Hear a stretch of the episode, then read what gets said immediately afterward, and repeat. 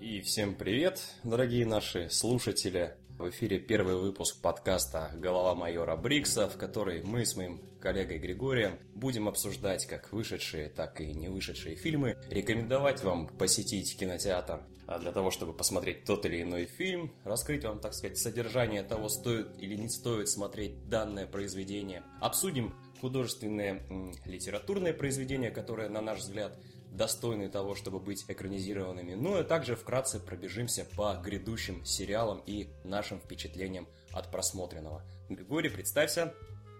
Всем привет!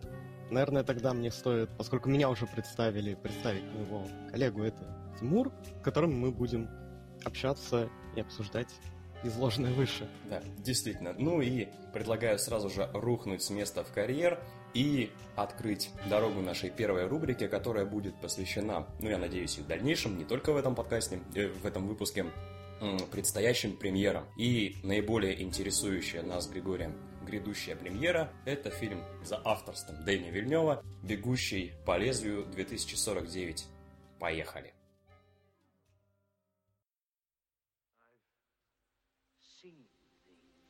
И начнем мы, как и обещали, с «Бегущего по лезвию» Дэни Вильнева. Blade Runner 2049, а международная премьера которого состоится 5 октября этого года, то есть уже вот-вот, совсем, совсем и рядом. Как вы понимаете, это продолжение оригинальной картины 1982 года, снял которую Ридли Скотт, которая, несмотря на то, что далеко отошла от литературного первоисточника, напомню, это роман Филиппа Киндреда Дика «Снятся ли андроидом электроовцы», Несмотря на то, что фильм собрал неоднозначную критику вообще в прессе, э, спустя несколько лет эта картина стала культовой и к нашему времени обросла всевозможными слухами, колоссальной фан-базой, фан-сервисом. Ну и сегодня представляет собой такой гигантский слепок э, фан-индустрии, который с нетерпением ожидает выхода второй картины. Тут, наверное, мы немножко уточним, что дальнейшее наше обсуждение данной картины будет основываться на вышедшем старом фильме и на материалах, которые сейчас доступны для нового фильма, соответственно, это трейлеры, а по большей части, вот, поэтому напомню слушателям, которые хотят а, посмотреть старый фильм перед выходом нового или а, хотят ощутить такое некое первозданное ощущение от новой картины и боятся каких-либо спойлеров, которые доступны в трейлерах, а, что вот в дальнейшем они могут к какому виде прозвучать, поэтому как бы тогда лучше, наверное, вам немного прокрутить запись вперед и приступить сразу к следующему блоку. Ну да, а мы пока коснемся основного сюжета оригинальной картины. Буквально пару мазков для тех, кто смотрел, но забыл или помнит какие-то основные только штрихи э, фильма 1982 года. Значит, сюжет довольно прост. А, в недалеком будущем, возможно, после некой катастрофы или ядерной войны, в литературном первоисточнике Дика как раз-таки произошла ядерная война, а, человечество вынуждено переселяться на другие планеты.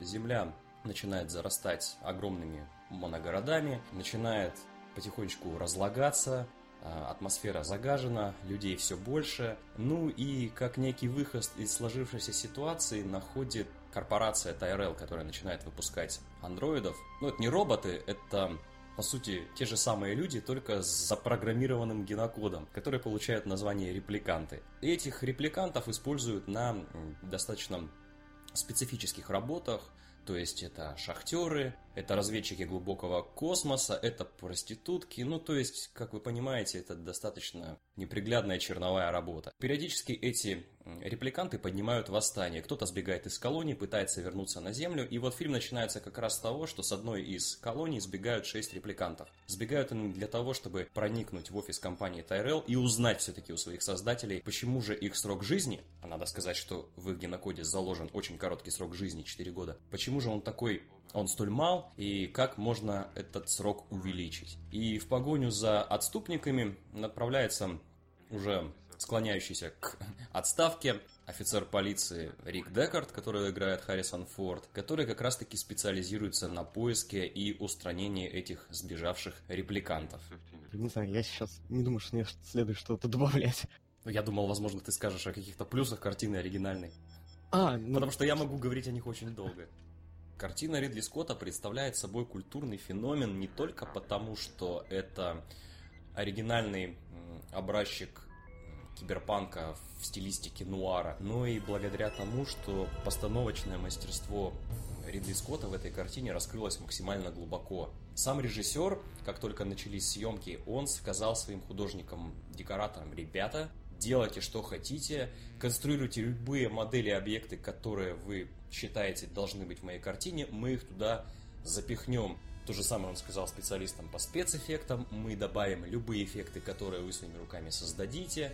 Ну и, собственно, так вот шаг за шагом, слой за слоем картина обрастала глубиной детализации, потому что деталей в этой картине очень много. Если вы будете смотреть, пересматривать оригинальный фильм, вы заметите, что, там, скажем, вещей в квартире того же Рика Декарда невероятное какое-то количество. Такое впечатление, что он вынужден пробираться через вот этот вот завал вещей. Нету ни единого свободного места. Окна завешены жалюзи, через которые рубленными полосками бьет свет с улиц от вот этой вот неоновой рекламы. То же самое и с самими улицами какое-то просто огромное количество людей, снующих туда-сюда, постоянно идет дождь, при этом размазанные такие пятна яркие рекламных вывесок, над всем этим летают ховеркары, то есть визуальная эстетика у фильма просто невероятная. Это при том, что фильм снят, во-первых, 35 лет назад, а во-вторых, у создателей было достаточно ограниченное количество средств на визуальную реализацию. Что ты думаешь по этому поводу, Гриш? На самом деле, действительно, картина со временем стала культовой, и это обосновано. Фильм обладал обширной дизайнерской составляющей, постановочной составляющей. Сценарий фильма был настолько емким, что мог объединить такие жанры, как фантастическое кино, экшн-фильмы, боевики, триллеры местами. И все это было подано под таким глубоким философским подтекстом. Если бы весь этот механизм, начиная от режиссера, заканчивая Э, мастерами по гриму и костюмам не выполняли свою работу на 100%. Данного эффекта, мне кажется, было невозможно достичь. И, конечно, свою лепту в этот процесс внесли актеры. Это Харрисон Форд, Рутгер Хауэр, которые представляют э, собой протагониста и антагониста. И без всей этой химии, которая творилась на съемочной площадке, мне кажется, такого эффекта бы фильм никогда не произвел на зрителя. Но при этом почему-то фильм в итоге не собрал кассу, когда он только вышел, поскольку вот сборы э, в Соединенных Штатах составили где-то 32 миллиона, при этом бюджет фильма 28 миллионов долларов, соответственно, поскольку налог на фильмы в Америке это 50%, нужно, чтобы сборы средств перевалили хотя бы в два раза. Тут этого не было, и, соответственно, касса была очень слабая. Но со временем весь этот ансамбль заиграл, и, что важно заметить, в начале 2000-х годов вышла полная режиссерская версия фильма, которая не только была подана в оригинальном монтаже, который задумывал режиссер, но и за счет этого фильм получил новый смысл. Полностью был переделан финал картины, в отличие от кинотеатральной версии, у режиссерки совсем другое завершение. Вообще, по-моему, «Бегущий» — это, наверное, один из тех фильмов, у которого больше всего э, версий. По-моему, шесть версий, три версии концовки. Причем в одной из концовок забавный факт, финальный видеоряд взят из фильма Стэнли Кубрика «Сияние» 1980 года. Версия, которая вышла в 2000-х, ее концовка на данный момент считается канонической, и на основе нее будет строиться уже сюжет нового фильма.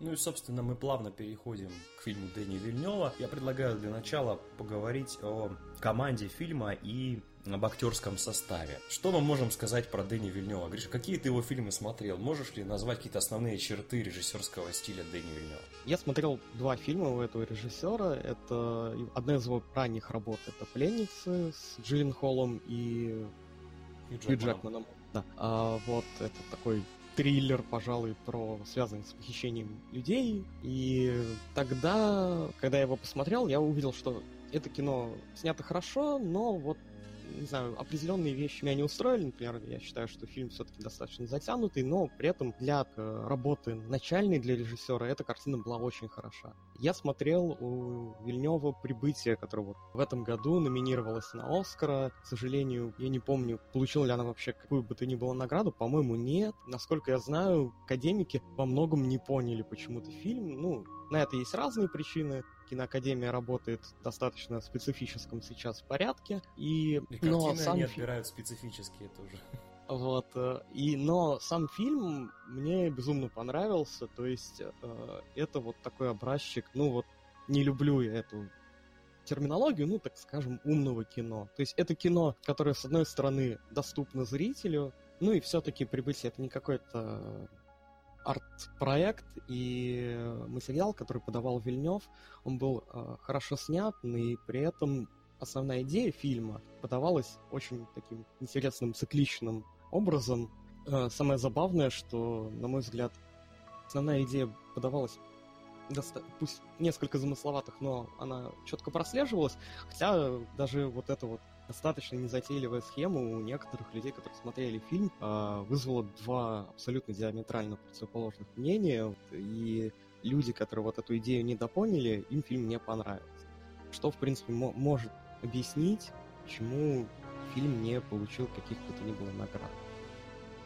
Несмотря на то, что фильм «Прибытие» действительно остался без наград, по праву он получил такое неофициальное звание фантастики года – огромное количество критиков, как э, профессионалов, так и всевозможных видеоблогеров по достоинству оценили этот фильм, назвали его действительно блестяще снятым, поставленным, с хорошим сюжетом. Я тоже в восторге от этого фильма. Но что касается других фильмов, скажу так, что я смотрел немножко больше фильмов Дэни Вильнева. Я смотрел и э, «Сикарио», который в нашем переводе, по-моему, вышел как... Э, в нашем прокате вышел как убийца э, с этой Гриша, напомни, как ее?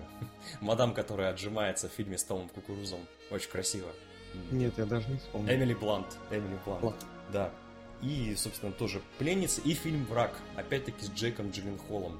Если говорить в целом о режиссерских талантах Дэни Вильнева, мне бы хотелось отметить следующее. Во-первых, он обладает блестящим чутьем при работе с длинными планами. То есть все его вот эти вот проезды камеры по улицам города в фильме «Враг» или по вот этому полю, на котором стоит инопланетная ракушка в фильме «Прибытие», они все выверены, они э, дают в полной мере подготовиться к следующей сцене, где уже герои взаимодействуют между собой. Они очень красивые, при их просмотре не хочется, что называется, вздремнуть или уснуть, что, кстати, в свое время ставили претензию э, оригинальной картине Ридли Скотта «Бегущий по лезвию», когда вот эти длинные проезды по Лос-Анджелесу будущего начинали усыплять зрителя. Вот Вильнев, у него они наоборот, они пробуждают желание зрителя смотреть дальше. Вильнев сам работает с цветокоррекцией фильма. Он оставляет за собой право, насколько мне известно, монтировать трейлеры а, к фильму. То есть постоянно ему приходится бороться с продюсерами, которые настаивают на более динамичной нарезке кадров и всем таком прочем. Он замечательно демонстрирует образ героя посредством камеры. Здесь, конечно, ему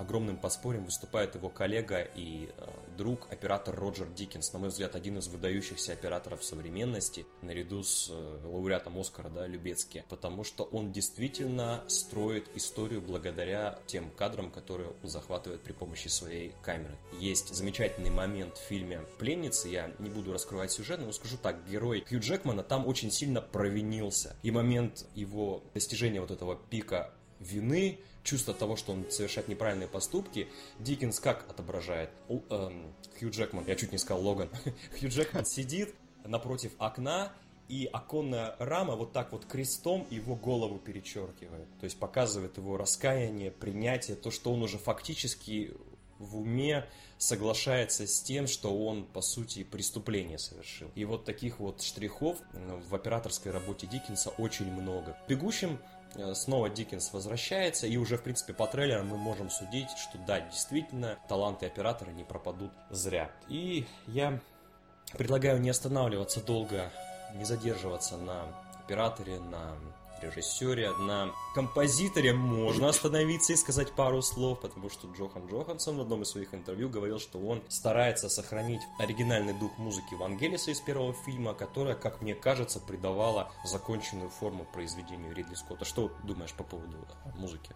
то, что было показано в трейлерах, вся вот эта вот атмосфера э, футуристичных городов и разрушенного Лас-Вегаса отлично ощущается э, под аккомпанемент созданной музыки. Мне кажется, можно говорить о том, что для такой работы музыкальное сопровождение... Гриш, тебе да. музыка понравилась в трейлере? Да, мне музыка понравилась. Тебе она показалась столь же обволакивающей, такой проникающей вот в тебя, как а, музыка Вангелиса. Я вот не зря с задним фоном поставил саундтрек из оригинального фильма, чтобы, возможно, вы где-то так на бинауральном фоне оценили всю глубину вот этой музыки. Она в тебя по-настоящему вползает, когда смотришь фильм «Бегущий по лезвию», прям чувствуешь, как она тебя вот так вот схватывает по бокам и втягивает в этот мир, созданный Ридли Скоттом. Вот как ты думаешь, в трейлере есть такое ощущение, что музыка, она является продолжением видеоряда? Да, это абсолютно точно. Музыка здесь подчеркивает видеоряд, и мне кажется, нет никаких сомнений, что а, Йоханссон со своей работой справился отлично. Ну и, наверное, фильм никак не может состояться без такой важной, без такого важного элемента, как актерский состав. Казалось и... бы, почему? Но тут, конечно, стоит отметить, что потрясающий будет э, в фильме представлен актерский состав. То есть, во-первых, это современные актеры, которые в большинстве своем достойны различных наград и э, регулярно появляются сейчас на экране. Главную роль исполнит э, Райан Гослинг, который конечно, э, обладает достаточно э, специфической мимикой, я бы это назвал. Но последний La La Land и перед этим славные парни доказали лично мне, по крайней мере, что все-таки он действительно хороший актер и может играть не только таких несколько задумчивых молодых людей, вот, и он оставил свое прошлое молодого Геракла где-то на заре своей карьеры, и думаю, что в таком достаточно серьезном фильме он справится со своей задачей, а второстепенных персонажей будут играть Дэйв Батист, Робин Райт. Последних, конечно, ее работа это, наверное, сериал «Карточный домик», где она просто потрясающе играет. Ну и, конечно же, Джаред Лето. Насчет этого актера, мое личное мнение, я его, как человек, наверное, он не очень, может быть, нравится, но нужно отдать должное. Э, он, работая в кино, он старается максимально погрузиться в образ, то есть это было продемонстрировано им еще в Далласском клубе покупателей, за который он достоин премии «Оскар».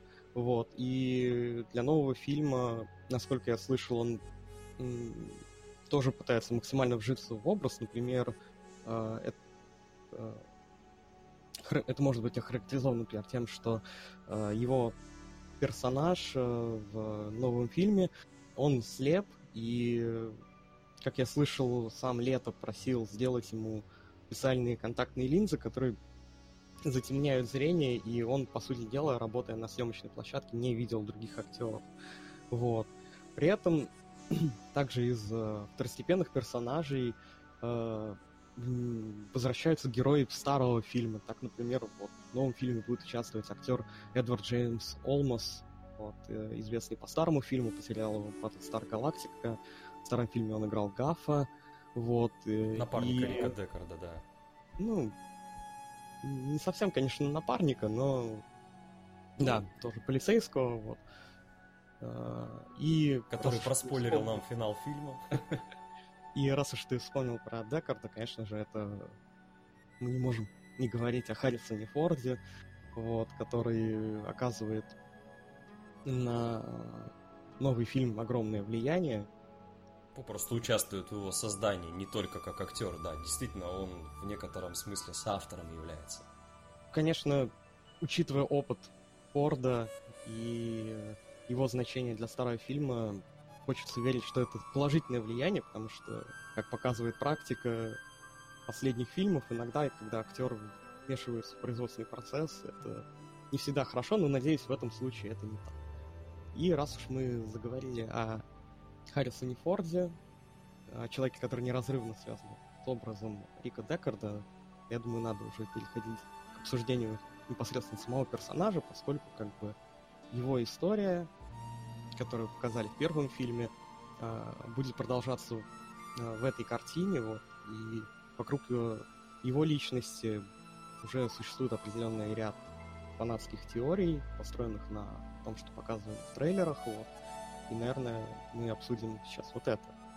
Да, но прежде чем мы приступим к каким-то фанатским теориям и вообще к связи между оригинальной картиной и второй, и зададим такой риторический, возможно, для кого-то вопрос, а нужен ли вообще второй фильм, нужен ли здесь персонаж Харрисона Форда. Я у тебя хочу э, спросить следующее, Гриша.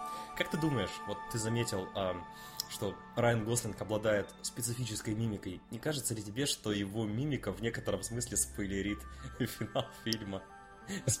Спили... Спойлерит, точнее, происхождение главного персонажа. Потому что, блин, зуб даю, что он репликант. Персонажа Гослинга зовут офицер Кей.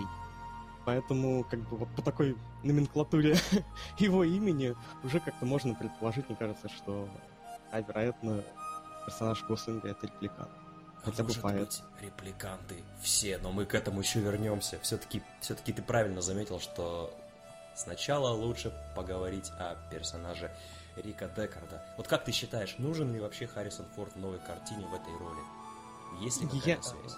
Когда я услышал только о том, что пла- планируется какой-то вот сиквел э, «Бегущего по лезвию», я лично надеялся, что это будет, ну, грубо говоря, спин какой-то. То есть мне нравится вселенная, созданная в фильме э, Ридли Скотта. Мне нравится мир, который он создал. Но я считаю, что в первом фильме история Декарда, она закончена. То есть, как бы, все, Декард состоялся как персонаж, мы о нем все узнали, э, и все, как бы, все, Декард ушел в закат, и новый бы фильм был бы с новыми персонажами, с новой какой-то проблематикой, и э, я считаю, что его персонаж был не нужен. Но вот сложилось все немножко по-другому. Как только сказали, что Харрисон Форд снимается в новом фильме все вот эти мои предположения были разрушены. Да, мы поняли, что фильм является прямым продолжением, и, честно говоря, это вызывает теперь еще больше вопросов. И хотя Ридли Скотт сам в комментариях э, в интервью своих нередко говорит, что там, да, э, Рик Декарт это репликант, посмотрите режиссерскую версию, я оставил кучу отсылок. И в трейлере нам уже проспойлерили, скорее всего, как мне кажется, судьбу э, репликанта Рэйчел, с которой в финале картины Декарт уезжает в закат. Или на лифте он уезжает. Честно говоря, уже не помню, все эти версии в моей голове перемешались. Как ты думаешь, вообще эта связь нужна или нет? Можно было бы обойтись без нее. Насколько вообще необходимы вот эти вот э, образы героев из э, оригинальной картины для раскрытия какого-то нового сюжета э, во второй части?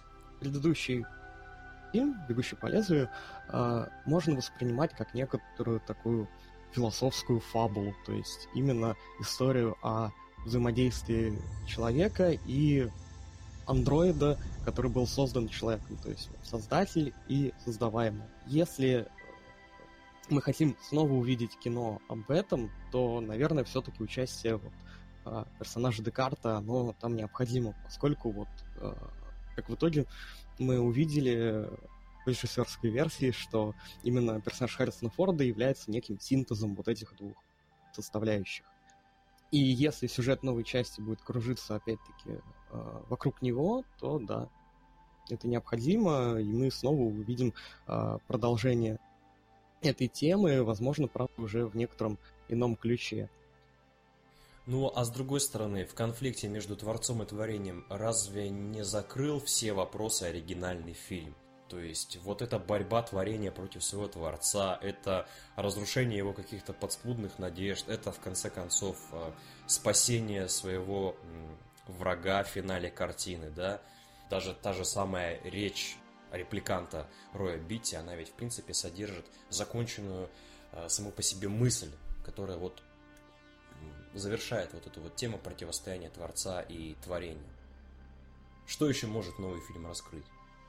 Новый фильм, наверное, может продолжить именно тему поведения, скажем так, сотворенного организма, вот, и я считаю, по крайней мере, и уже э, если, если в первом фильме мы смотрели на репликантов как на некоторую форму созданную форму жизни, то есть это всегда такой взгляд э, свысока, и э, то, возможно, мы в новом фильме взглянем на все это, скажем так, с другой стороны зеркала, то есть, э, возможно, мы будем смотреть отчасти э, со стороны репликантов на людей, и, в принципе, если герой Гослинга, который будет занимать центральную роль, будет все-таки окажется репликантом, то как раз-таки именно вот такой фокус будет задан.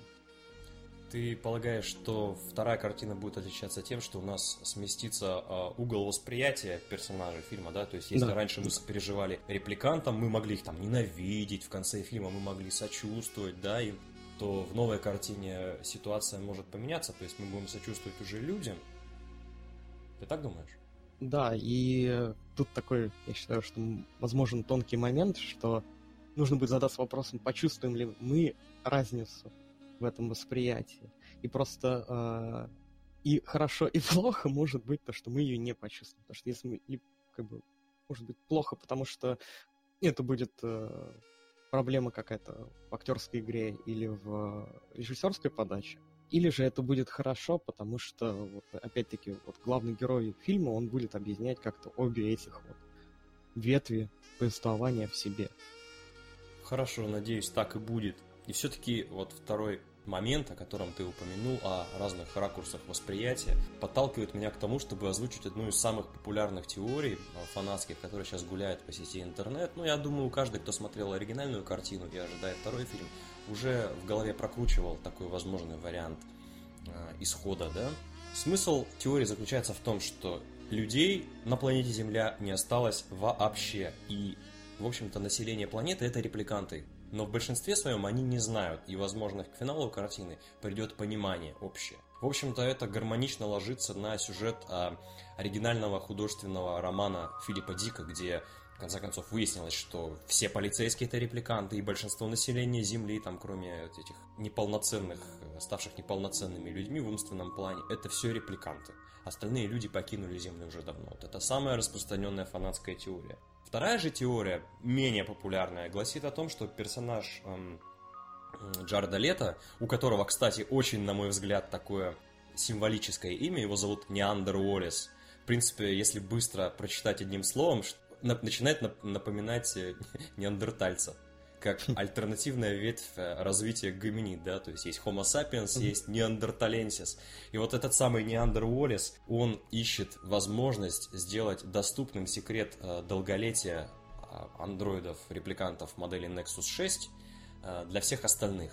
И он лично считает, что Рик Декард как раз и есть вот этот источник, секрет долголетия, получив который он сможет совершить ну, некую революцию и поменять вот эту вот цепочку а, взаимоотношений между людьми и репликантами, сбросить оковы рабства с репликантов. Не зря тема рабства упоминается даже в трейлере. Ну и подводя итог нашему такому небольшому, несколько сумбурному обсуждению картины, которая выйдет вот уже совсем скоро, я бы хотел еще чуть-чуть поговорить о преемственности визуального стиля и подытожить наши ожидания. Вы не думайте, мы так сбивчиво объясняем лишь потому, что мы очень ждем эту картину, нам очень хочется посмотреть на эти актерские работы, на планы э, города будущего, на сюжет, который будет опять вертеться вокруг разума сотворенного и разума порожденного природой. Нам все это очень интересно, я надеюсь, это будет интересно и вам. И подводя итог обсуждению, давай все-таки, Гриша, скажем, чего мы ждем? Нравится ли нам визуальный стиль, тот, который демонстрирует трейлеры. Я... И позовем ли мы наших знакомых и наших слушателей в кино? Да, но на кино нужно идти, потому что, возможно, это будет, наверное, лучшая фантастическая лента в этом году, как минимум. Я надеюсь а, на то, что все-таки фильм унаследует в хорошем смысле судьбу оригинала, он станет со временем культом. Я очень верю в то, что Дэнни Вильнев справится, потому что этот человек с огромным трепетом относится к, к этой работе. Он постоянно находится в контакте с создателем первого фильма, с Ридли Скоттом, и пытается учитывать и его мнение при работе с новой картиной. А, но, надеюсь, все-таки это будет и его кино, и это очень такой перспективный, подающий большие надежды режиссер, и хочется верить, что у него все получится, потому что у меня есть даже определенная лич, так, личная в этом заинтересованность, потому что на данный момент еще Дэнни Вильнев заявлен как э, режиссер грядущего фильма «Дюна». И успех... Э... И тут мои коленки нервно задрожали. Что ты делаешь? Вот. И надеюсь, что с этим фильмом у него все получится. Он принесет прибыль, потому что от прибыли, зави... скорее всего, будет напрямую зависеть, сколько денег ему выделят на следующий фильм и дадут ли все-таки его экранизировать. Поэтому очень надеюсь, что все справятся с работой, вот, и очень надеюсь, что вы сходите в кино и посмотрите фильм в кино.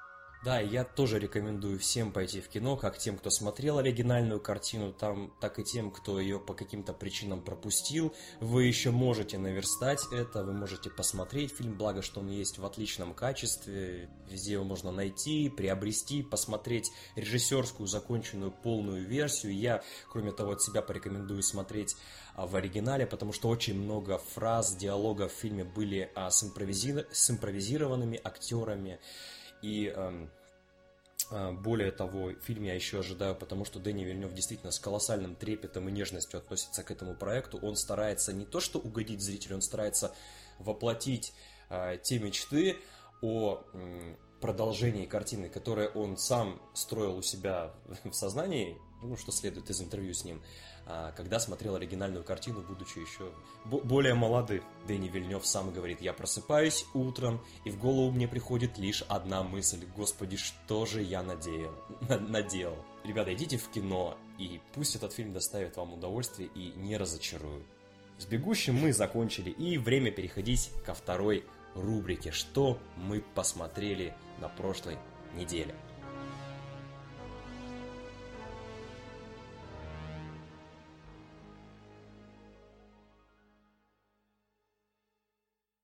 Итак, мы переходим ко второй нашей рубрике. В этом блоке мы будем обсуждать э, фильмы, которые мы посмотрели последними. Вот, э, в моем случае таким фильмом является э, «Твое имя» Макото Синкая. Это, конечно, не совсем фильм, это аниме, но это тут редкий случай, когда аниме выходит на широкие экраны у нас в стране. На самом деле это не часто случается, потому что какие-то крупные полнометражные релизы, даже на японском уровне, они э, у нас в основном показываются на каких-то аниме-фестивалях, а на большом экране вот повсеместно разве что показывают Хаяо Миядзаки. Думаю, большинство наших слушателей там хоть раз смотрели его произведения. А работа Макото Синка, они чуть менее, думаю, все-таки популярные. Все-таки этот режиссер не настолько титулованный, поскольку Миядзаки уже признан на Западе мэтром и, по-моему, неоднократно получал Оскар за свои работы. Но чем интересен вот прецедент моего имени, возможно, это будет самая успешная в коммерческом плане лента, поскольку уже сейчас, по данным мирового проката, это кино собрало 400 миллионов долларов, что для анимационной ленты достаточно внушительный результат, я бы даже сказал крайне внушительный, вот. И хотелось бы сказать, почему это нужно смотреть. Если вы знакомы с работами этого режиссера, то э, представляете, что в основном этот э, человек работает э, в жанре повседневности, то есть обычно его история это какие-то своего рода новеллы, э, в основном такого достаточно, не знаю, романтического содержания, наверное, самая такая популярная его работа это 5 сантиметров в секунду, сборник мини-новелл об отношениях молодого человека с девушкой, вот. И вот новый фильм, он отчасти продолжает идею 5 сантиметров в секунду, но если 5 сантиметров в секунду это именно сборник коротких историй, то «Твое имя» — это полноценная история, э, связывающая героев тем, что они периодически меняются между собой местами, вот, и вроде бы этот сюжет может показаться уже несколько избитым для зрителя, вот, но все-таки в этот раз режиссер э, добавил определенные сюжетные повороты, которые делают историю более закрученной, и на самом деле до последнего момента ты не знаешь, что произойдет, э, что случится с главными героями, вот, и особенно на самом деле для тех, кто смотрел как раз 5 сантиметров в секунду, потому что там концовка была несколько грустной, вот, в новом фильме так и непонятно, что же случится, вот, и на самом деле можно, можете посмотреть, если э, не верите мне трейлеры, это действительно потрясающая анимационная работа в плане графики, это очень красиво нарисовано. Единственное, говорю, если будете смотреть трейлеры, э, смотрите только первый, потому что он прям так в нем меньше концентрации каких-то бы то ни было спойлеров, вот. Хотя он может показаться несколько банальным. Вот, но на самом деле история намного глубже, вот, и то, как она подана, то, как ее отчасти от, обыгрывают в японской версии актеры, конечно, как-то более трогательно все свои реплики произносят, хотя, конечно, на, своем языке, но все равно это чувствуется. Вот а, а, наша локализация вполне себе неплоха, может быть не совсем, но она сделана достаточно качественно, поэтому а, если вот на момент выхода нашей передачи а, оно будет еще идти в кино, а, то обязательно сходите. Я думаю, вы не пожалеете сводить девушку. Очень милая, трогательная картина. Я думаю, равнодушных она не оставит никого. Если, конечно, какой-нибудь ужасный там сноп, вот. но очень здорово.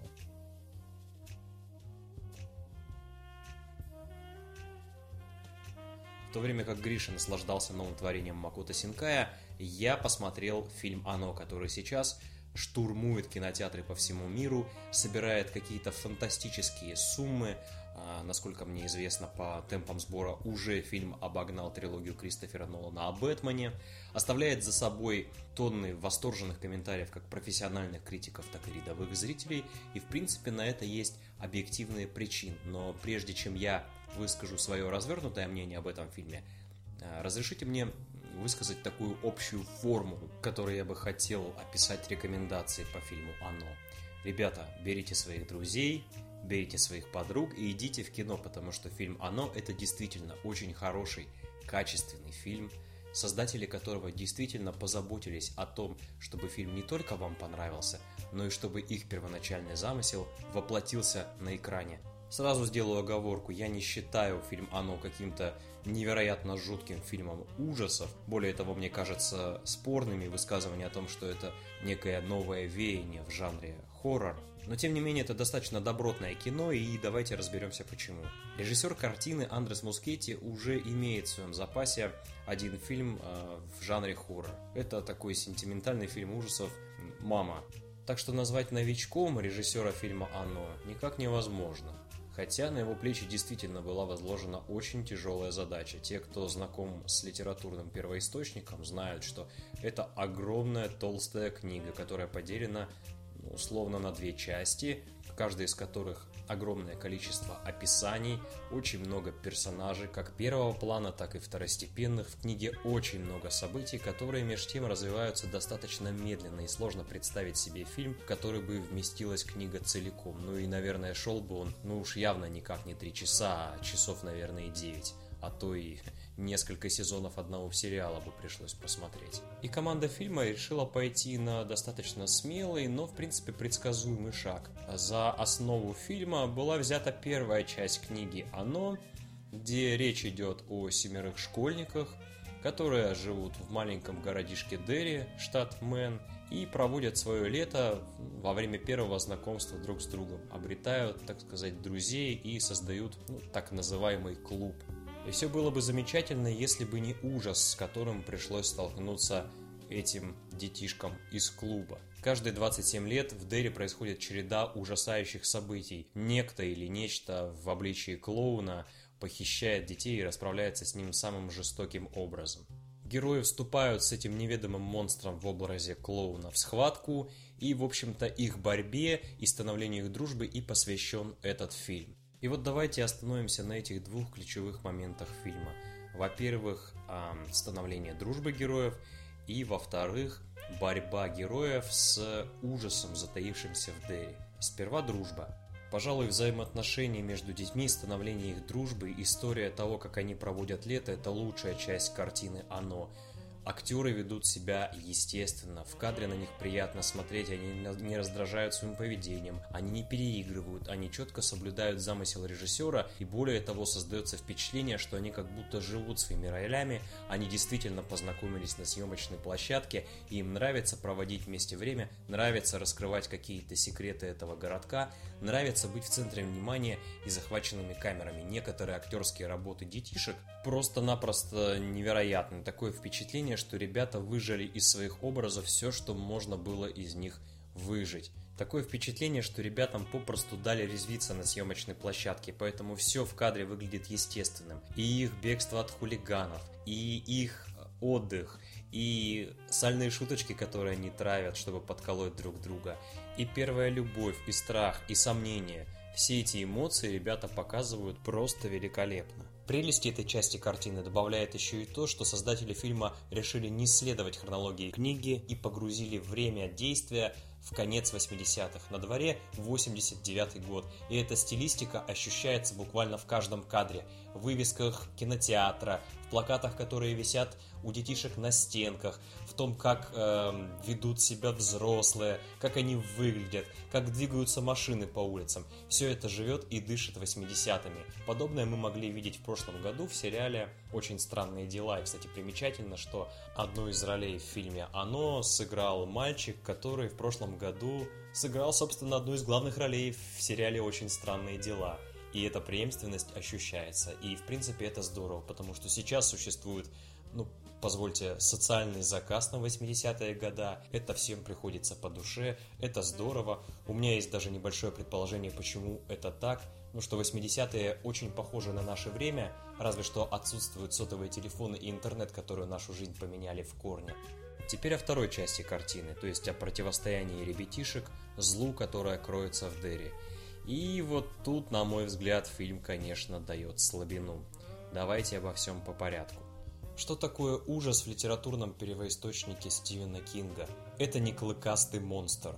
Это не клоун в белых перчатках, желающий сожрать ребенка.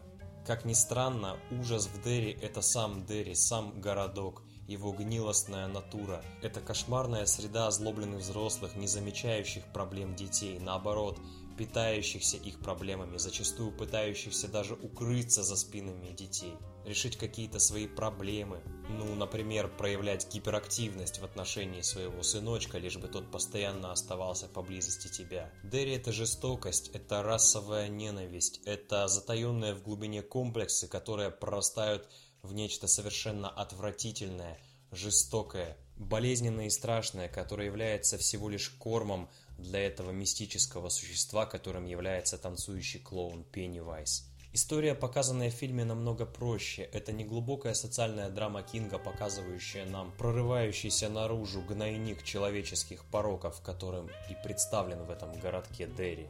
Клоун в картине 2017 года является всего лишь воплощением зла, настоящим монстром, но при этом он не является тем, кто паразитирует на уже созданном кошмаре, кошмаре, который является частью жизни обычных людей. Да, Билл Скарсгард действительно находка этого фильма. Он страшен, он действительно старается изобразить какое-то вот это потустороннее животное воплощение зла и первобытного страха он по-особому скалится, он самостоятельно, без помощи всяких спецэффектов, разводит стороны глаза, он постоянно держит голову под наклоном, неестественно трясется, ведет себя как настоящее злобное мстительное существо не из нашего мира.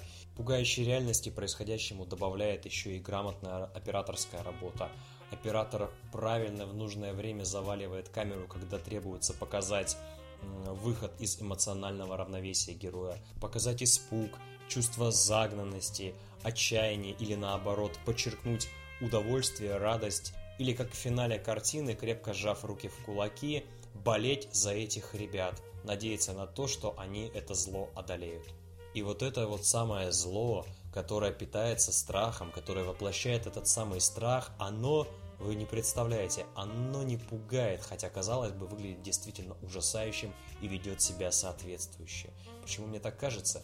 В оригинальном фильме 1990 года роль Пеннивайза исполнял Тим Карри, и он делал этого персонажа более человекоподобным, таким, который пытается казаться человеком, и лишь в самые критические какие-то неожиданные ситуации он выходит из себя и показывает свое истинное нутро. И, как мне кажется, это более всего соответствует психологии Стивена Кинга, который говорил, что самые страшные вещи – это те, которые пытаются казаться нормальными. Ну, как пытается казаться нормальным смех ребенка в полночь в подземном переходе где-то на окраине города. Фильм не пересказывает Стивена Кинга, Несмотря на то, что многие сцены прямо скопированы из книги, он рассказывает нам совсем другую историю, но при этом делает это талантливо, с достоинством, вырядившись в славную историю о летнем приключении группы малолетних неудачников, борющихся со злом. Музыкальная пауза, друзья.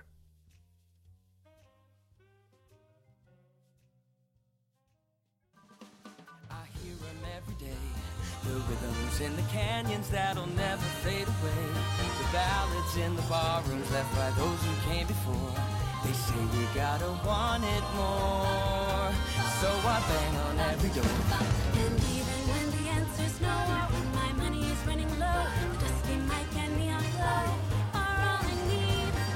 Someday as I sing the song, a small town kid'll come along. That'll be the thing to push him on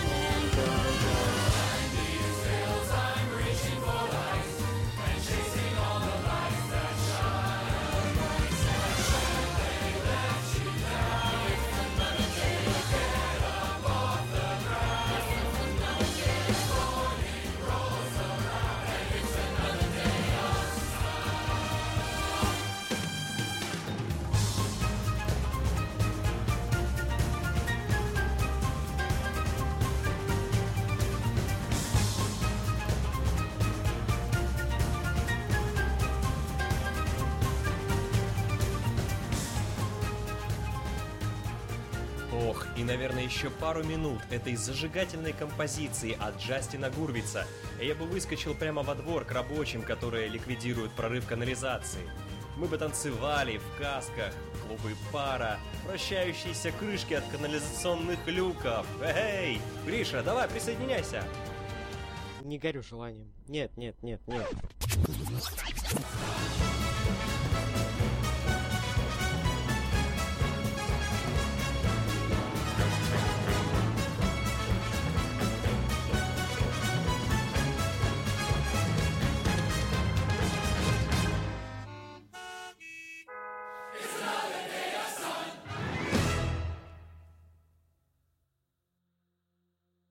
Приступаем к третьему блоку. В этом блоке мы а, будем обсуждать сериалы, которые выходят в ближайшем сезоне. То есть началась осень, начинается новый сериальный сезон, когда крупные каналы и кабельные каналы выкатывают новые проекты. Поговорим о нескольких сериалах более подробно. Вот я еще, пожалуй, сейчас скажу, что последние пару лет ситуация на рынке сериалов несколько изменилась в сравнении с тем, что было несколько лет назад, то есть э, сейчас э, основные вот массовые американские каналы, которые в свое время выпускали огромное количество э, процедуралов, они уже, вот, скажем так, уходят постепенно их сериалы все-таки в прошлое. Основной фокус зрителей сейчас перешел на кабельные каналы и на онлайн-сервисы, которые предоставляют свой контент. Сейчас там, фавориты этой индустрии. Это HBO, Netflix, Showtime, Amazon в последнее время и неплохие проекты выпускает. И поэтому потребность э, зрителя в качестве контента увеличилась. Вот, то есть нас уже на самом деле не удивляет участие каких-то именитых актеров, режиссеров в производстве сериалов. Вот, и на самом деле, не знаю, лично мне кажется, что это э, лучше, это занимает как минимум не так много времени, и э, сейчас мы хотим видеть вот на малых экранах какие-то действительно интересные проекты. А не мыльные оперы. Не мыльные оперы, не Доктора Хауса, все это уже как-то вот ушло, вот, и э, кто-то пытается уже какие-то новые веяния э, осваивать. Осваивать в очередной раз, там, Дэвид Линч пытается просто поставить подножку всем, вот, выпустил третий сезон Twin Peaks, сейчас не об этом, вот, но раз уж мы вспомнили... Как это не об этом? К сожалению, в этот раз так. А, ну, раз мы уж вспомнили Twin Peaks, почему-то приходит в голову вот фразы персонажей из сериала Лора Палмер о том, что э, твоя любимая жвачка будет снова в моде через 25 лет. Ну, наверное, не согласимся с Лорой Палмер, вот, потому что времени нужно несколько больше. В предыдущем блоке Тимур рассказывал о фильме «Оно», и это наводит меня, по крайней мере, на мысль о том, что вот как раз-таки в этом осеннем сезоне выходит продолжение сериала 2016 года «Очень странные дела», «Stranger Things». Наверное, лично для меня это на данный момент э, сериал, которого я больше всего жду. Я ознакомился с первым сезоном относительно недавно. Он произвел на меня потрясающее впечатление, вот, и... Ты теперь ожидаешь того, станут ли дела еще страннее во втором сезоне?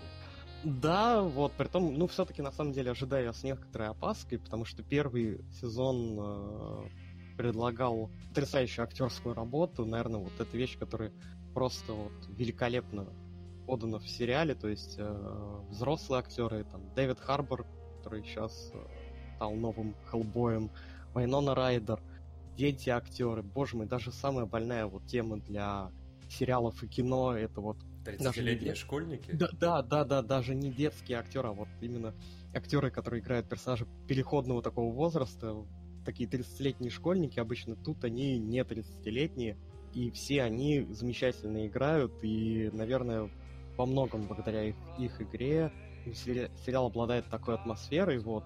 Натыкался в интернете на мнение о том, что «Очень странные дела» — это своего рода такая лучшая экранизация Стивена Кинга, но не Стивен Кинг. На самом деле я с этим мнением в корне не согласен. Да, в сериале есть э, моменты, которые прослеживаются в произведениях Кинга. На самом деле мы еще о, о нем не раз сегодня, может быть, вспомним. Он будет вот. нас преследовать. Как, кстати, спойлер и Ридли Скотта. Эти двое нас сегодня покидать не будут да. до самого конца. Да, какие-то идеи Кинга прослеживаются в сериале, но все-таки основная идея сериала это вот воссоздание какого-то вот такого лоскутного одеяла из ужастиков 80-х годов, и... но при этом это все-таки подано в такой несколько позитивной какой-то вот концепции на самом деле, потому что ты влюбляешься во всех этих персонажей, они становятся для тебя очень близки, э, ты им действительно сопереживаешь, тебе, э, ты обеспокоен их судьбой, вот, и э, отчасти поэтому у меня было предположение, что, возможно, следовало вот выпустить тоже второй сезон, скажем так, в этом сеттинге, но уже с чем-то другим, то есть какими-то другими действующими лицами, какую-то другую историю рассказать, вот, но все-таки вот эта вот тяга к конкретным героям, как бы, она оправдывает то, что второй сезон, который сейчас выйдет, он будет прямым продолжением первого, будет продолжена именно сюжетная линия заданная в первом сезоне, э, и видно в трейлере ко второму сезону, основной сюжет будет крутиться вокруг мальчика Уилла, который в первом сезоне был похищен, по сути дела не участвовал в повествовании, вот во втором сезоне, судя по всему, он станет основным действующим э, лицом, создающим конфликт для всего происходящего. Э, события второго сезона, они стартуют практически вот через год после событий первого, то есть первый сезон заканчивается на э, Рождество, и события следующего сезона это вот начинаются на Хэллоуин. Ну, кстати, как раз-таки дата выхода нового сезона это 27 октября, канон Хэллоуина, поскольку это сериал, э, транслируемый на сервисе Netflix, мы сразу сможем посмотреть все серии. Что важно, э, вот этот вот определенный таймскип, это очень хорошо, я считаю, потому что за год съемок герои тоже несколько повзрослели, и это вот не будет такой вот ямы, когда прошло пять дней, а герои внезапно там уже ходят с бородой. Этого не будет, это Не здорово. будем показывать вот. пальцем в один сериал, да? Да, да, да, да, да. Никаких телепортаций и бороды. А вот. Много жду от нового сезона. Я надеюсь, что сценаристы не подведут. Ну, то есть, как бы в актерской игре я уверен. Главное, чтобы не напортачили со сценарием, потому что, например, в трейлере ко второму сезону там показывают сцену, где основные все взрослые персонажи стоят спина к спине с ружьями, и это как-то уже мало выбивается из атмосферы, вот, но как-то вот уже по, тре по трейлеру ощущается, что события будут более, возможно, масштабны, то есть конфликт тоже возрастет, и вот это вот проникновение своего рода мира тьмы, нашу реальность, оно будет более таким значительным, и неизвестно, к чему это приведет. Очень ожидаю сериал. Если вы не смотрели первый сезон, обязательно посмотрите. Это не так, э, не займет у вас так много времени, потому что в сериале всего 8 серий. Если вас смущает, что кто-то вам говорил, что это фильм ужасов, то не верьте ему. Ужасов там практически нет. Это скорее... За исключением прически Вайноны Райдера, вот так сказать.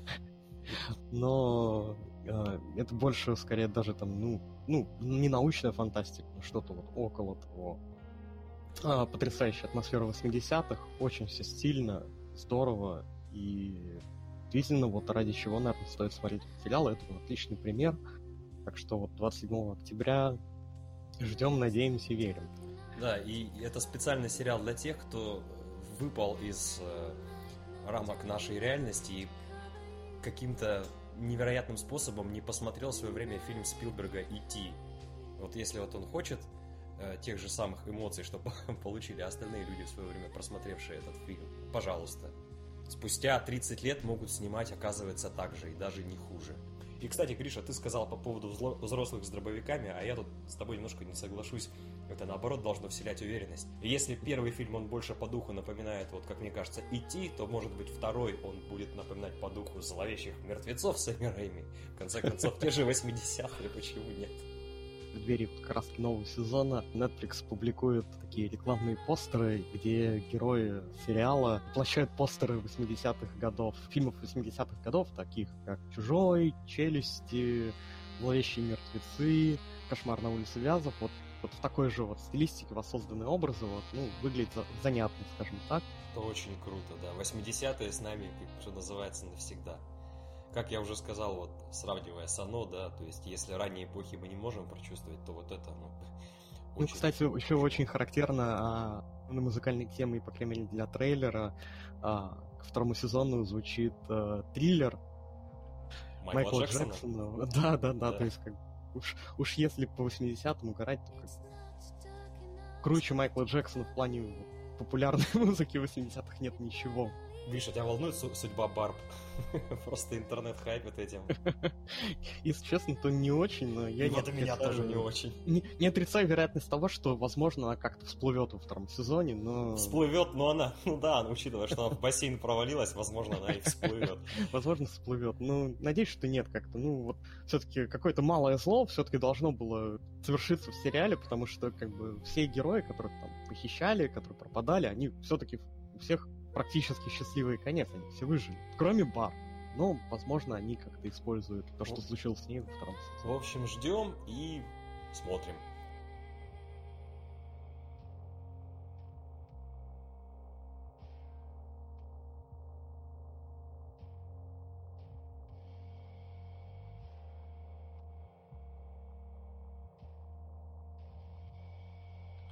И мы переходим к нашей завершительной, завершающей рубрике. Она такая экспериментальная и для нас, надеюсь, и для вас она будет интересной и неожиданной. Мы с Григорием решили обсудить эм, некоторые литературные произведения, с которыми мы ознакомились или перечитали сравнительно недавно, и решить, все-таки стоят ли они того, чтобы быть экранизированными, и если да, то какими эти произведения на экране мы видим. И я бы хотел со своей стороны представить эм, короткий роман Филиппа Киндрада Дика, о котором сегодня уже речь шла, снова мы к нему возвращаемся, «Убик». А, роман, который был написан в 60-х годах и который, честно говоря, совершил, в принципе, переворот в фантастике и, как мне кажется, еще и в кинематографе, потому что вот э, режиссеры многих фильмов современности, многие культовые фильмы, например, «Матрица», например, «Начало» Кристофера Нолана, совершенно точно, я говорю это с абсолютным знанием и уверенностью, черпали свое вдохновение и какие-то идеи именно из романа Филиппа Дика «Убик». Что же себя представляет роман?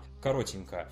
Мир будущего, в котором корпорации ведут друг за другом промышленный шпионаж при помощи телепатов. С ними соперничают так называемые антителепаты-инерциалы, которые блокируют способности телепатов и мешают им воровать какие-то секреты предприятий. И вот как раз группа этих самых инерциалов отправляется на задание на космическую станцию на Луне для того, чтобы предотвратить нападение на одну из корпораций и похищение их данных, так сказать, остановить. Вот. Во время этого путешествия происходит некий инцидент, которые я не буду вам спойлерить, вдруг захочется прочитать. И с этого момента начиная, книга совершенно меняет свое направление, свой стиль. Она превращается в смешание, в смешивание стилей. Она начинает играть с реальностью, любимая игрушка, в принципе, Филиппа Дика. Она начинает открывать какие-то новые сюжетные ходы, закрывать старые. И в какой-то момент ты понимаешь, что уже не можешь с уверенностью говорить, а в какой реальности происходит событие книги. И начавшись, как обычная э, фантастическое произведение про промышленный шпионаж с использованием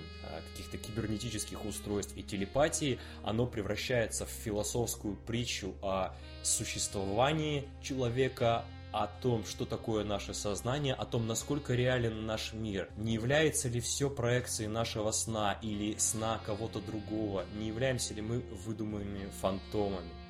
То знаменитое высказывание о бабочке, которая является китайским чиновником, а может быть это китайский чиновник увидел во сне, что он является бабочкой, а может быть бабочка представила, что она является человеком и просыпаясь вновь обнаруживает себя в коконе. Все это роман Филиппа Дика Убик. И я, честно говоря, считаю и абсолютно уверен, что этот фильм, о, этот роман должен быть экранизирован, а тем более, что уже кусочки его мы видим в других фильмах, вот эти игры с реальностью, общение с мертвецами. Но я думаю, что для полноценного воплощения на экране это должен быть формат настоящего фильма, а, это должен быть хороший режиссер, и при этом это не должен быть громкий актерский состав, который бы перетягивал на себя внимание, потому что в произведении, в общем-то, персонажи выписаны достаточно схематично.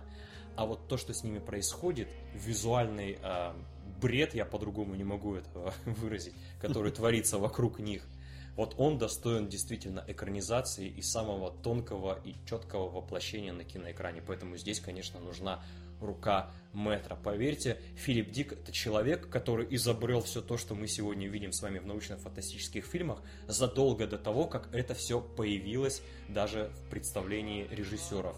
которые эти фильмы снимали. Скажем, вот он простой пример. В 50-е годы у Дика вышло произведение, как же оно называется-то? Команда... А, команда корректировки. Суть такова. В один прекрасный э, момент человек просыпается, идет по улице и видит, как э, натурально улица вокруг на него начинает глючить. События вокруг него принимают странный оборот. Вот то, что мы с вами увидели в фильме «Матрица», когда одна и та же кошка пробегает два раза. Баг системы. И как раз в мире Дика существует так называемая команда корректировки, которая устраняет этот баг и возвращает человека в его нормальное ежедневное состояние. Вот это Филипп Дик написал на минуточку 60 лет назад. Э, так что, поверьте, сила его воображения велика. Она достойна того, чтобы воплотить это все на киноэкране. В свое время Станислав Лем, один из самых великих писателей-фантастов 20 века сказал, что только Филипп Дик достоин быть э, светочем чистого воображения западной цивилизации. У меня все, Григорий. А что ты можешь сказать, Тим, насчет того, кто бы все-таки с этим, может, справился, сыграл? Ну, как мне кажется, я уже сказал, что актерский состав ну, да, актерский состав, не да. принципиален. Потому что персонажи, да, там, конечно, некоторые у меня есть предпочтения. Есть там один такой крайне неприятный женский персонаж. Я когда читал, сразу же видел Скарлетт Йохо Хохансон. Ну, это мои личные претензии к этой актрисе, так что ничего они общего с воплощением на экране не имеют. Может быть, вы бы ее совершенно иначе представили, если бы прочитали. А что касается режиссера, ну, может, ты мне подскажешь, здесь нужно так подойти серьезно. Во-первых, это должен быть человек, который обладает блестящей способностью воплощать самые сложные визуальные какие-то зарисовки на экране. То есть должен не бояться спецэффектов, решать какие-то смелые задачи, и при этом он должен уметь изобразить э, вот, невысказанную словами философию оригинального романа а, с помощью средств кино. Честно говоря, мне в голову не приходит ни один режиссер, который может это сделать. Хотя наверняка они есть попробую с вами поделиться своими мыслями о том, как можно было экранизировать последнее прочитанное мной произведение.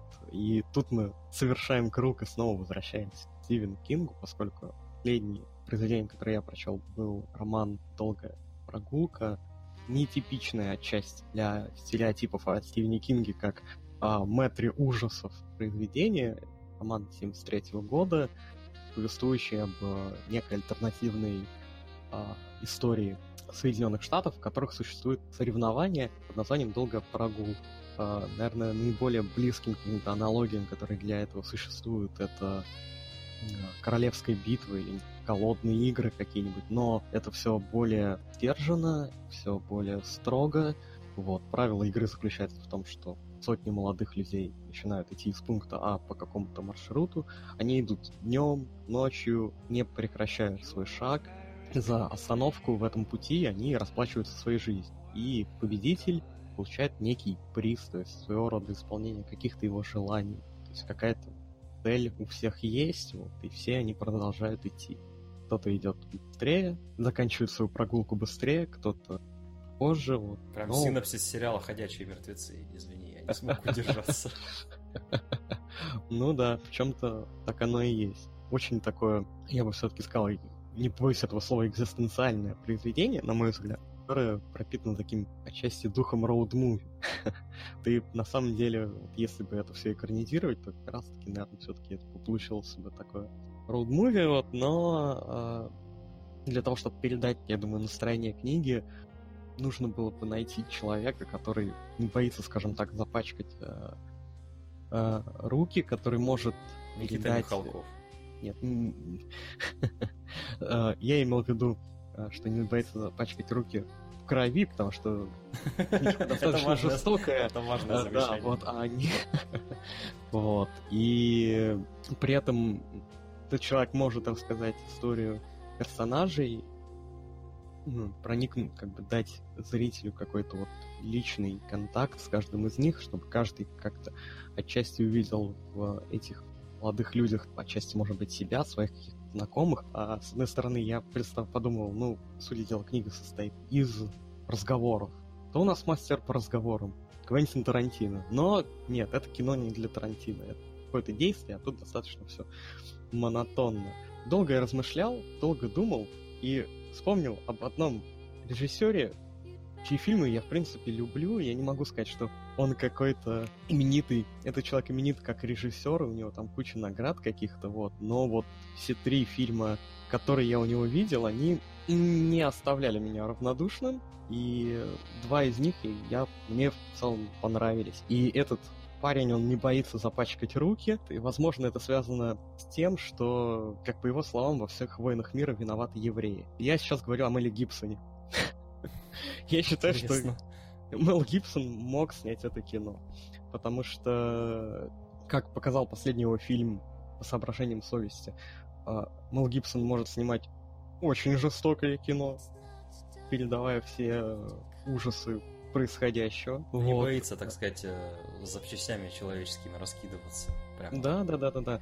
Не боится, вот. И а перед этим э, вышедший его фильм Апокалипто показывает, что он может создать э, историю именно конкретного персонажа и как глубоко он исследует тему, которую показывает в своем фильме. То есть у него вот как раз-таки две его предыдущих работы это э, «Страсти Христовы» и «Апокалипто». Они же исполнены на э, языке именно народностей, культуре которых проходит э, действие фильма. В общем, он к детализации очень серьезно подходит мира, в котором происходит события фильма. Да, да, да, да, да. Вот. И мне кажется, вот он бы мог передать настроение и те вот компоненты ну, необходимы этому кино. Просто про актерский состав, поскольку главные действующие лица это молодые люди, все-таки в Голливуде в современном не представлен какой-то, скажем так, такой, кла- такой стабильный кластер вот именно актеров, которые могут исполнить этой роли, вот поэтому тоже, в принципе, этот вопрос не принципиален. И даже... Мел, Мел Гибсон не торопится, он ждет, пока актеры из очень странных дел подрастут. Э, возможно, вот, но на самом деле тут можно было вспомнить как раз-таки вот последний опыт Кристофера Нолана и Дюнкерка в том плане, что у него он использовал очень таких малоизвестных актеров для Например, Тома Харди и Киллиана Мерфи. Ну, они на самом деле исполняют, особенно Киллиан Мерфи, относительно эпизодические роли. Харди, она все-таки побольше, но не будем. Не суть, а в основном камера сфокусирована именно на актерах, которые неизвестны. И тут на самом деле такой же трюк вполне себе мог прокатить. Замечательно, ты продал мне этот фильм, который еще не вышел. На самом деле ты, конечно, его продал мне после того, как упомянул Мела Гибсона. на все его фильмы я готов ходить, хоть бы и с субтитрами. И, кстати, спасибо за напоминание о Кристофере Нолане. Вот, пожалуй, он бы смог экранизировать Убик, потому что в начале, ну, в фильме «Начало» он очень много идей вот этого романа воплотил, что, собственно, меня и наталкивает на мысль, что с оригиналом литературным он знаком. Ну, так что надеемся и ждем, что два этих, э, без преувеличения, прекрасных произведения будут когда-либо экранизированы и, может быть, нас услышат, хотя, конечно, вряд ли, но тем не менее. Ну, ну что, скрестим пальцы. Скрестим пальцы, да. Ну что, я предлагаю подводить итоги. Мы сегодня обсудили ряд фильмов, которые мы просмотрели, которые мы вам рекомендуем увидеть самим. Идите в кино на «Бегущего», да? Да, обязательно сходите на, на «Бегущего» по лезвию, а обязательно сходите на «Оно», «Твое имя», честное слово, мы вам рассказываем без всякого лукавства, это действительно то, что достойно быть увиденным. Да, вообще стоит отметить, что у нас осень очень богатая на кинопремьеры, на интересные фильмы. В самое ближайшее время начнется показ фильма «Кингсман», насколько я помню. «Не за горами бегущий». Сейчас в кино идет фильм «Мама». Очень скоро мы увидим фильм лауреата всевозможных наград Канского фестиваля Гильермо Дель Торо «Форму воды». В общем, ожидайте в ближайшее время, осень у нас очень богатая на фильмы, я надеюсь, что мы с Гришей в каком-то смысле сможем стать вами достойными проводниками, что ли, в этом мире киноновинок и порекомендовать что-то от себя. Уж воспользуйтесь вы нами, нашими рекомендациями или нет, ну, это ваше дело, но надеюсь, мы вам помогли. Ну и тогда, наверное, время прощаться. Мы были рады быть для вас тут. Да, спасибо большое за то, что вы нас послушали. Я надеюсь, что вы дослушали до конца. За это тогда вам еще отдельное огромное спасибо и низкий поклон. А, конечно, первый выпуск у нас получился несколько сбивчивым. Мы волновались, путали кнопки при организации записи, парились при сведении, ставили не ту музыку. Но мы будем расти раз от разу, и если вы нас поддержите, то мы продолжим заниматься этим, как нам кажется, полезным делом. Пока! Всем пока!